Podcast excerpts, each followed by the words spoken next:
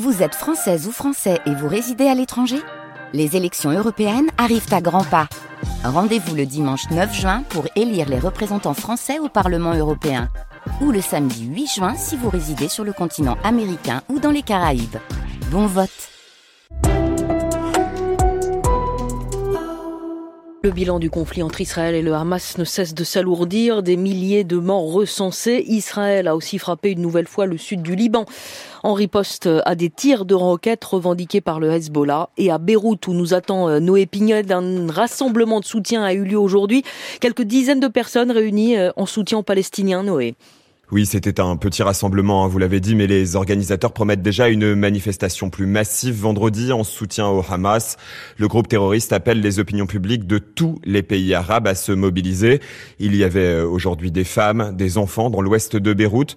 Mahmoud Hanafi est l'un des organisateurs. Il est directeur de l'association palestinienne pour les droits de l'homme. Nous condamnons les attaques sur les civils des deux côtés, mais la communauté internationale ne s'intéresse qu'aux morts israéliens. Mais il y a aussi des victimes de l'autre côté. La plupart des morts civiles dans la bande de Gaza sont des enfants. Nous leur demandons d'être objectifs et de nous traiter de façon égale. Et nous voulons les prévenir. Si la communauté internationale ne met pas fin aux crimes d'Israël, la situation va devenir hors de contrôle. Le Hezbollah et les factions palestiniennes interviendront. Et au sud du Liban, Noël, la tension monte.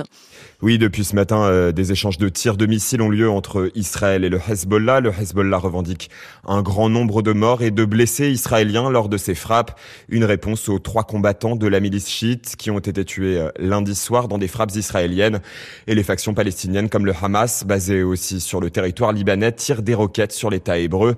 Des tirs qui restent pour l'instant sporadiques, ciblés, mais la situation est, vous l'avez compris, extrêmement inflammable. Noé euh, à Beyrouth, au Liban, que nous quittons pour la Jordanie, où une grande partie de la population est favorable aux Palestiniens et où de plus en plus de familles jordaniennes sortent dans la rue pour dire leur soutien. Mohamed Erani, vous êtes à Amman.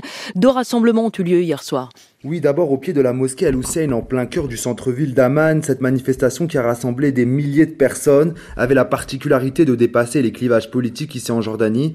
Il n'y avait pas que le parti des frères musulmans alliés du Hamas et majoritaire. On a pu croiser en effet des Jordaniens qui se revendiquent du parti nationaliste et des membres du parti de gauche qui sont venus grossir les rangs des manifestants. Ce que l'on peut dire aujourd'hui, c'est que la question palestinienne fait l'unanimité ici en Jordanie. Des chants, des slogans en faveur de la Palestine se sont fait entendre durant près de deux heures. Des étudiants, mais surtout des femmes et des mères de famille ont répondu présents à ce rassemblement. Un second rassemblement s'est tenu plus à l'ouest de la ville, à deux pas de l'ambassade israélienne de Jordanie.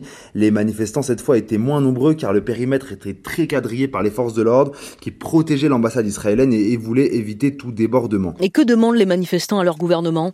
Écoutez, le message hier soir était clair. Ils veulent la fermeture de l'ambassade israélienne de Jordanie et la fin de toute relation avec le pays voisin.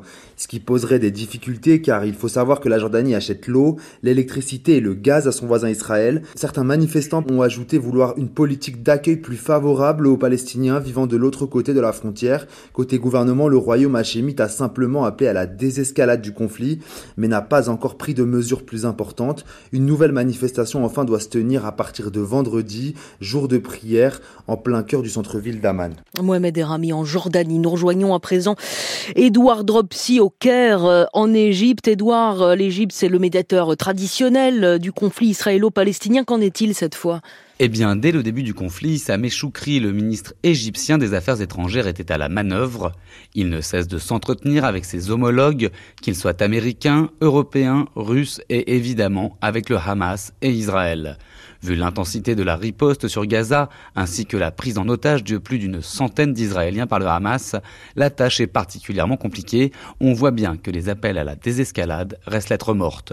Pour l'Égypte, premier pays arabe à avoir normalisé ses relations avec l'État hébreu lors des accords de Camp David en 1978, la situation est délicate, d'autant que la rue égyptienne, elle, est profondément pro-palestinienne, voire anti-israélienne. Le poste frontière de Rafah euh, a également été bombardé par les Israéliens. Quelle est son importance stratégique?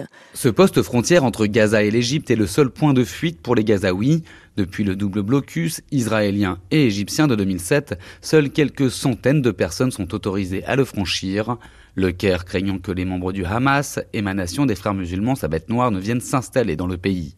Avec les événements de ces derniers jours, l'Égypte avait décidé de rouvrir ce poste frontière, mais avec les frappes de l'armée israélienne sur Rafah, ils ont décidé de refermer cet accès.